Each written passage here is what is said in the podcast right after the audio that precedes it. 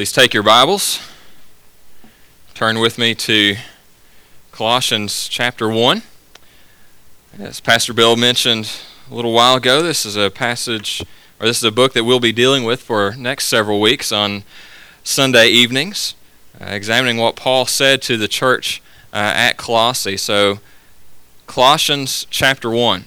Before we begin uh, reading this passage, I want to tell you the story uh, of a church. And it's the story of, of this church at Colossae. Uh, Colossae was a, uh, a small town, and uh, it had been a, a booming, kind of bustling town at one point. Uh, in its existence. But after some time, some bigger towns arose around it, and so Colossae kind of shrank a little. And it was a small town in the midst of some other larger ones uh, that were around it. It was a typical pagan town uh, of the time.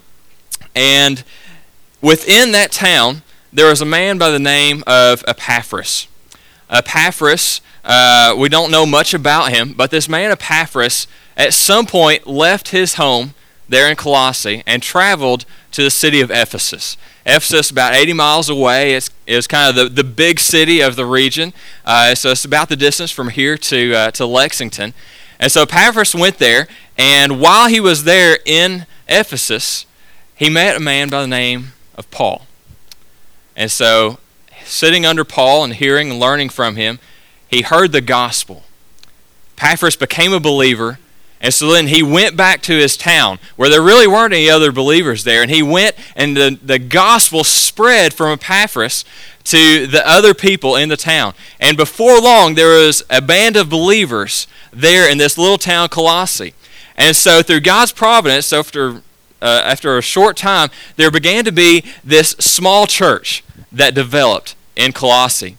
And after time, this church began to, to grow and began to be fruitful. And God just really blessed this church. Things just went well uh, as they went. They were growing. They were growing in holiness. They were growing numerically. And fruit was being born through them. And so we could say that this is a church where things were going well and that everything was, was pretty good. Then, after a little while, uh, we learned the letter that there was a philosophy that began to creep in. That's what the word that Paul uses there in Colossians 2:8, a philosophy. Evidently, there was some kind of false teaching that arose among them that was presenting a challenge to the church. And so Paul sends this letter to this church at Colossae, not, not a, a church that he's ever been to, but because he has heard how the Lord has been blessing them and he has heard about the challenge that they're facing with this false teaching. And so he sends this letter to them to encourage them. Now, I, I tell you this, this, background, this story, um, so that we can better understand the book of Colossians. But then also, I think there are some parallels that we can draw. Colossae is a small town, Somerset, small town. Grace Baptist Church, doing very well. Church at Colossae, doing very well. When we look at that church, it seems like everything was rolling along very well. This is a church that God was blessing. And now, if we look to ourselves here at Grace Baptist Church, we can look and see that God has blessed abundantly. We have seen God work in powerful ways among us in just these past uh, four and a half years or so. And you can look back and count way after way after way that God has blessed. We have seen numerical growth. We have seen people growing in the understanding of the Word. And you can probably look at your life and see how God has grown your understanding of the Word and your love for Him. We can see, we can see how the gospel has been going forth from here, uh, the various ministries that we've done, even across the world uh, into Peru. So things are going well here at Grace. And we saw just this morning one of God's blessings, how He has provided land for us, and that land, dirt is being moved around on it uh, in preparation for a building. But like the church at Colossae, we're not perfect we still aren't a perfect church. There's still sin that each and every one of us struggle with. We're not there yet. There's things that, that we face as challenges as a church. Church at Colossae faced this philosophy that we'll talk about later as we deal with it. We face a philosophy that's challenged us as well. Think about everything that this world says to us. This world presents a philosophy, a way of thinking, a worldview that's totally opposite of what Scripture says. A worldview that tells us that, that all truth is relative. A worldview that tells us to just love possessions. That's what your life is to be about. A, a worldview that says that just, just try to be good and that's good enough. And this is a, worldview that's, that's bombarding us day after day in, in everything that we face. So I would say that, that we're in some ways very similar to the church at Colossae. So, what can we learn from this church? And what can we learn from this letter? Paul sends them this as an answer what they're to do, what they're to think, what they're to be about. The one thing that Colossians is about more than any other is about the greatness and the preeminence of Christ. This book points us to Christ as being above all, greater than all.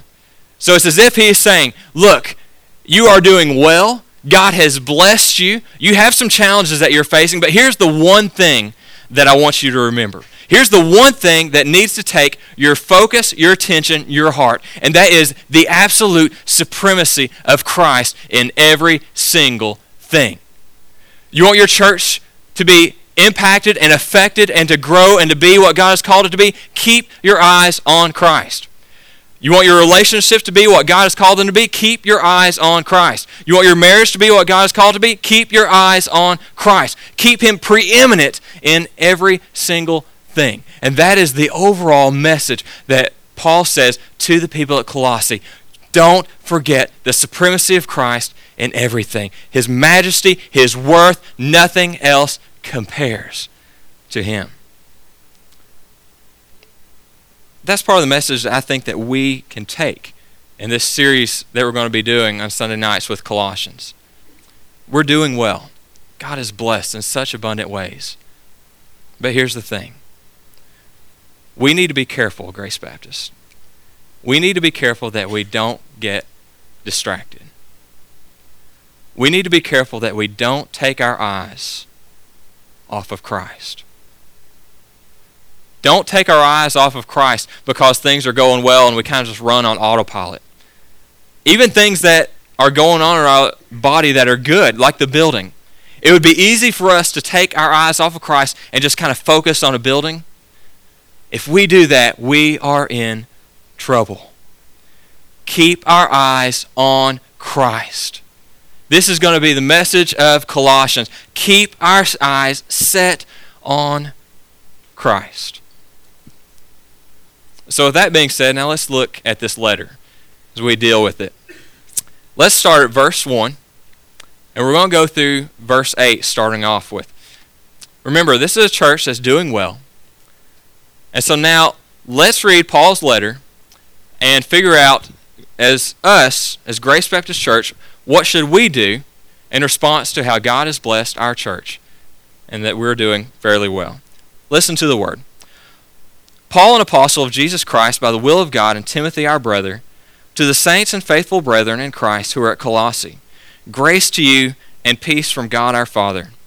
We give thanks to God the Father of our Lord Jesus Christ, praying always for you, since we have heard of your faith in Christ Jesus and the love which you have for all the saints because of the hope laid up for you in heaven, of which you previously heard in the word of truth, the gospel, which has come to you, just as in all the world also it is constantly bearing fruit and increasing, even as it has been doing in you also since the day you heard of it and understood the grace of God in truth, just as you learned it from Epaphras, our beloved fellow bondservant, who is faithful servant of Christ on your behalf, and he also informed us of your love in the Spirit.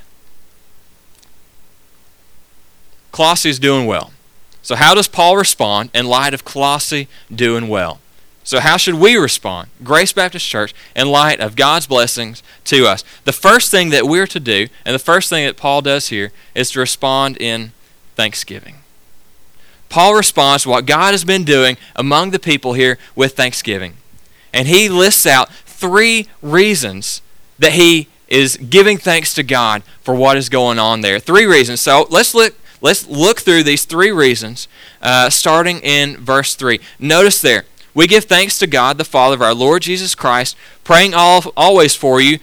Verse 4 Since or because we heard your faith in Christ Jesus. Paul gives thanks because of the faith that they have in Christ Jesus. Now, this is a, this is a concept that's misunderstood in our day. When people think of faith today, they think of this kind of nebulous idea where it's just a general faith, you know, just kind of a, a hope. You know, you just have a hope that everything is going to work out. I have faith that things will work out. That's not the kind of faith that Paul is talking about here. Paul is talking about a specific faith, faith in something. Over the past several weeks, we have been uh, in Hebrews chapter 11 uh, on Sunday mornings, where Pastor Bill has been preaching about that. And we have heard about the faith of all these Old Testament saints, how they trusted in God, how they put their hope in God, no matter what was going on and these various circumstances that they faced. They didn't have some generic just hope that things would work out. They had a confident trust in God. And that's what we see at the church at Colossae. They had this confident trust, this confident hope in God alone. And Paul gives thanks that they have that. Now, we need to not overlook that they have faith. How many of you grew up in Somerset or somewhere uh, in the southeast? How many of you all? Uh, a good majority of us. So, probably the majority of us grew up in a culture where church is kind of the norm. Everybody goes to church. You probably grew up uh, like I did, where church is just part of what you do. And the family went to church. Uh, in the, the community, church is kind of a part of everything what people do. And so when we think of, of uh, this church at Colossae, we may not think of it as a big deal. Hey, they've, they've got faith in Christ. But remember what this church was and where it was. This was a typical pagan city during the time. They would have worshipped all the, the, the Roman gods of that time. There may have been even some traditional gods that were part of that community. And the whole community there in Colossae would have been involved in just all this pagan worship. But then there was somebody who began to reject everything that his family had taught him, everything that he had grown up with, and began to worship only this one God. And there began to be others who rejected everything they had known before to worship this one God and this man who they claimed rose from the dead, this man who was crucified as a criminal. So don't look lightly on the fact that this group of people have faith. This was a God work in their life to raise up a people who rejected everything that they had heard before and to believe in the one true God. So Paul cries out and gives thanks that they have believed, that they have trusted in God. So he gives thanks because of their faith. And then, secondly, there in verse 4, it says that he gives thanks to them, thanks to God, for the love that they have for all the saints. He gives thanks that they have love. Now, you remember, hopefully, many of you all were here last Sunday and we talked about love. So you remember from 1 Corinthians 13, we dealt with that. And love. Love doesn't just mean this a feeling or just kind of a uh, this you know this kind of emotion that we talked about. We talked about love being more than that. And the word that's used here is the Greek word agape. And it's the same word that's used in 1 Corinthians 13. And if you remember, we talked about that word meaning something more, something deeper in, in regard to love. John MacArthur had a, a good definition of this. I want you to listen to this again. He says, Love is not a feeling, but a determined act of will, which always results in determined acts of self giving. Love is the willing, joyful desire to put the welfare of others above our own. It's this determined act to do something for the well being of another. It's this determined desire within you to do what is going to be best for the other person, to work for their spiritual good. And the church at Colossae was doing that. They were showing love for one another. And Paul had even heard of how they were showing love for one another. So he gives thanks to them that they thanks to God that they are showing love to one another. Now, I want to stop for a second because Paul does something a little weird, a little different in our minds uh, as he goes on here. He says that they have been uh, they've been showing love to one another. They have faith in Christ, but then he gives kind of this strange reason for why they've been showing faith, why they've been showing love. And it's verse five. He says they have shown love to one another. They've had faith because of the hope laid up for them in heaven. The hope that they have had in heaven has led them to have faith and has led them to show love for one another. Now, now how does that work? How does hope you have in heaven lead to love for one another and lead to faith? Well, let me give you a picture of how that works out. When our eyes are here, earthward, we begin to focus our eyes, our attention, our heart on the things of earth. And so when that happens, we begin to, to think selfishly and for what we want and what we desire. And so when our eyes are set here, our desires are for ourself here. But when we change our focus, change our focus to Godward, heavenward, to other world, then our eyes are taken off of the stuff here and we are free to actually be able to think of what is going to be for the best of others rather than thinking of what do I want.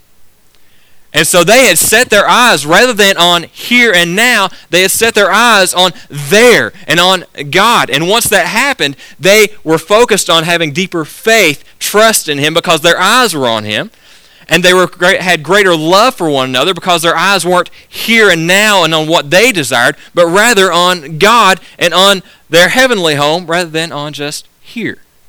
So an upward focus allows us to have a deeper faith in God and allows us to have a deeper love for one another. So Paul gives thanks that their focus has been upward and they have been loving to one another and had deeper faith in God. The third reason that Paul gives for thanksgiving. Remember there was three that Three that we have. First one was faith. Second is love. And the third reason that Paul gives for his thanksgiving is that they've been bearing fruit. In this little town, there's a group of believers there where God has been working in the midst of a pagan culture. This little town where God has raised up some believers, and those believers are growing in Christ the fruit of the Spirit is growing in them. And there are actually other people in the town who are becoming believers. This is amazing. And so Paul gives thanks to God. Thank you, God, for the work that you're doing there, that there are actually people who are showing fruit, that fruit is coming from this. And so, the very beginning of the letter, Paul starts out just by simply giving thanks to God for what God has done. So let's stop for a second. What do we do with this? What does this mean to me and you now? Paul's just been giving thanks to, to God for the work that's been happening there at Colossae. What practical application does this have to my life and to your life? I say the answer is pretty simple. You need to give thanks. God has done a work here at grace. And if you're a believer, God has done a work in your life. And so the response to that should be giving thanks to the things that God has done for us. We have seen Him work in such abundant ways here. Are we a people who are characterized by giving thanks to the things that God has done, or do we sit back and just stare at what God has done think, well, that's good? Or are we a people who, when we see it happen, where we cry out and just thanksgiving to God for the amazing things that He is working among us? When was the last time that you saw God work at grace and you just cried out, God, thank you? Thank you for the work that you're doing here. God has been working among us. So what how should we respond? Number 1, in thanksgiving. In thanksgiving for the work that he has done. Second, Paul is going to point us to the fact that we should respond in prayer. Look at verse 9 and listen to what he says. For this reason also, since the day we heard of it, we have not ceased to pray for you and to ask that you may be filled with the knowledge of his will and all spiritual wisdom and understanding so that you'll walk in a manner worthy of the Lord, to please Him in all respects, bearing fruit in every good work, and increasing in the knowledge of God, strengthened with all power, according to His glorious might, for the attaining of all steadfastness and patience, joyously giving thanks to the Father who has qualified us to share in the inheritance of the saints in light. For He rescued us from the domain of darkness, transferred us to the kingdom of His beloved Son, in whom we have redemption, the forgiveness of sins. Paul recognizes how God has been at work among them. And so he goes to God in thanksgiving for the work that God has done there at Colossae. And then immediately he goes to God on his knees in prayer for the church at Colossae. Now, here's the thing that is kind of opposite of the way you and I work usually. See, the way that we usually work is we go to God in prayer when things aren't going well we tend to be the kind of folks, or at least maybe I should speak in my life. I tend to be the kind of person that can run on autopilot. Maybe you can identify with me. When things are going well, you just kind of roll with the flow. When things aren't going well, that's when you're kind of reminded, oh, I need to be praying to God right now. Have you ever been driving down the road and it's just kind of a nice day and it's smooth, easy road, and you're driving to a certain destination. And when you get there, you kind of think back, how did I get here? You kind of blanked out for the the whole of the drive, and you're like, I don't even remember, you know, half the trip. Have you ever done that? I think I think most of us probably have because we're kind of we're on autopilot. We're we're lost in a different world, and the trees are going beside us, and we're going down the road, and thank God we just got there safe because we were on autopilot. That tends to be kind of the way that we work in our lives. That when things are going well, we just kind of roll with the flow and don't give much a second thought. Paul, on the other hand, turns that thinking upside down. He says, Because things are going so well, my initial first reaction is to pray. Pray that God will continue the work that He is doing. Pray that He will guard you. I want you to listen to a quote from C.S. Lewis. C.S. Lewis wrote a, letter, and uh, in this letter he said, I especially need your prayers because I'm like the pilgrim in John Bunyan's tale, traveling across a plain called ease. Everything without, many things within are marvelously well right now. He was asking for prayer because everything was going well. Here, see, here's the danger, I think. Things go well in our life, and we tend to just neglect and ignore God. And we neglect and ignore prayer. And I think that's a danger that we could face as Grace Baptist Church things go well. We get excited about the things that are going on, and then it's very, very easy for us to not be a prayer centered people. It would be very, very easy for us to sit back and see how God is working and to not be focused on prayer. We are a people who are born out of prayer as Grace Baptist Church we need to be very, very cautious that we not become a people who neglect prayer. You see how God has blessed us now? Should drive us on our knees in prayer to Him. God, thank you for the work you're doing. God, please continue pouring out your grace upon us for your purpose to be done here in this town and throughout the world. As we see God providing for us in this building that we're working on, we should continue to thank God for the work that He is doing, but we should continue to pray, God, may you use this for your glory, and may we not sit back and just watch as God works. But may we be driven to be more and more prayerful as we see God blessing you, blessing us. So, let's continue looking at this passage, looking at what God says to the Apostle Paul. We see here that there are two things that he prays for the people.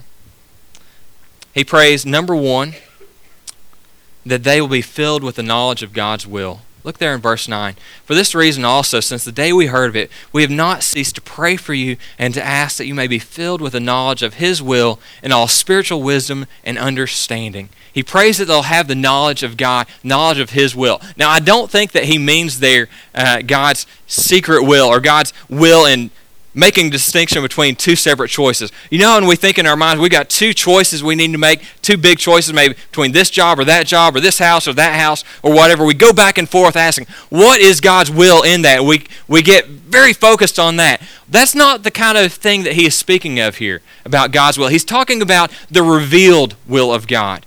He says, I desire that you know God's revealed will, what, who God is and what he desires for you. That's my prayer for you.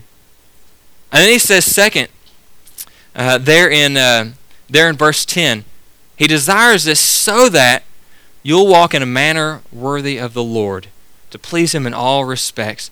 He prays that they will walk in a manner worthy of the Lord. Now, that word walk is, is the Greek word peripateo, and it means literally to walk around.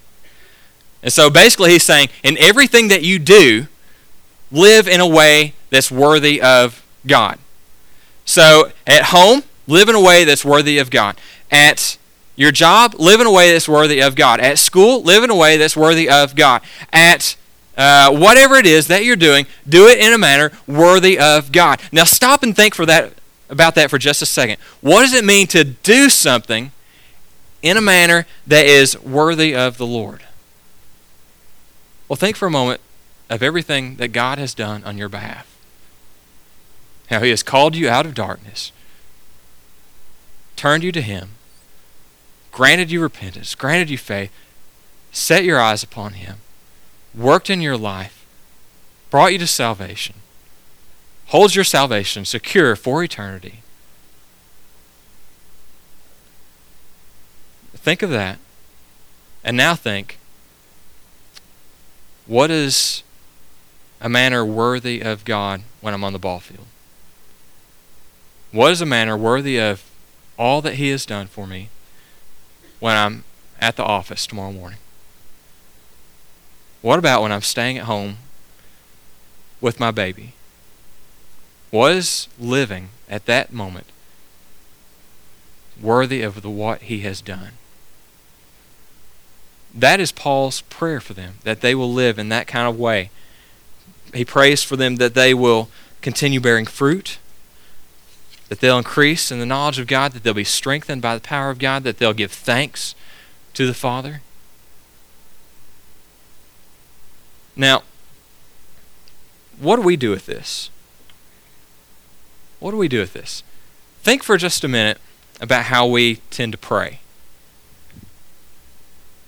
Most of the time, our prayer for one another is focused on what? Focused on physical needs, right? And so most of our prayer time that we have for one another, or most of our prayer requests that we give to one another, are in regard, regard to physical things or travel. God, please uh, protect me while I travel. Or you're saying, you know, I've got, you know, this doctor's visit I'm, I'm kind of worried about. Will you pray for me? Or pray for my, my cousin Billy Bob because, you know, his, his shoulder's aching him or something like that. You know, that's, that's the kind of the focus of our uh, of how we pray for one another a lot of times. But look at how Paul prayed. Paul's prayer was centered on matters of the Spirit, praying that they have a knowledge of God, praying that they'll bear fruit and increase in the knowledge of God, be strengthened by the power of God, give thanks to the Father. How often is that the manner of our praying for one another? Every week, we have a list of four families here in the order of worship. And I hope you've been seeing this and that you've kept this with you to pray through throughout the week. How do we how do you pray for those four people that are listed there? Is it just kind of a, a generic God bless that person? Or do you pray maybe something like Paul did? Paul Paul prayed that they would uh, have thanksgiving, that they would bear fruit, that they would grow in the knowledge uh, of God, and that they would uh, that they would do all these different things that were related to matters of the Spirit. How would you pray for the Moore family and their growth of the knowledge of God? Bill and Barbara Morgan, Rosemarie Moscarelli, and Blair Moss. How, how can we take what Paul says here, this kind of prayer, and we pray in that kind of depth for one another. You see the difference there? How might God be pleased to work among us if, if that were the heart of our prayers for one another? So I, I encourage you, thinking about the church at Colossae, church that things are going well in. Paul says, All right, in light of this, here's what, here's what I say. I, I respond in thanksgiving and I respond in prayer for you. So, Grace Baptist Church, things are going well. God has blessed here. How should we respond to that? Let's give thanks. Let's give thanks to what God to God for what he has done. And let's pray. And let's pray like Paul did. And this kind of prayer for one another and prayer for our body as a whole. Let's pray. God, I ask that you will work among us. Work among us in a powerful way that shows your glory. God, I pray that you will deepen our knowledge of you, to give us a deeper hunger for you and for your word. God, I pray that you'll make us a people who bear fruit. God, I pray that you will make us a people who are strengthened by your power. I pray you'll make us a people of thanksgiving. I pray that we will walk in a manner that's worthy of you. And God, above all, set our hearts, set our eyes on Christ. His greatness, His preeminence, His majesty. May that be the focus of our lives. It's in Christ's name we pray. Amen.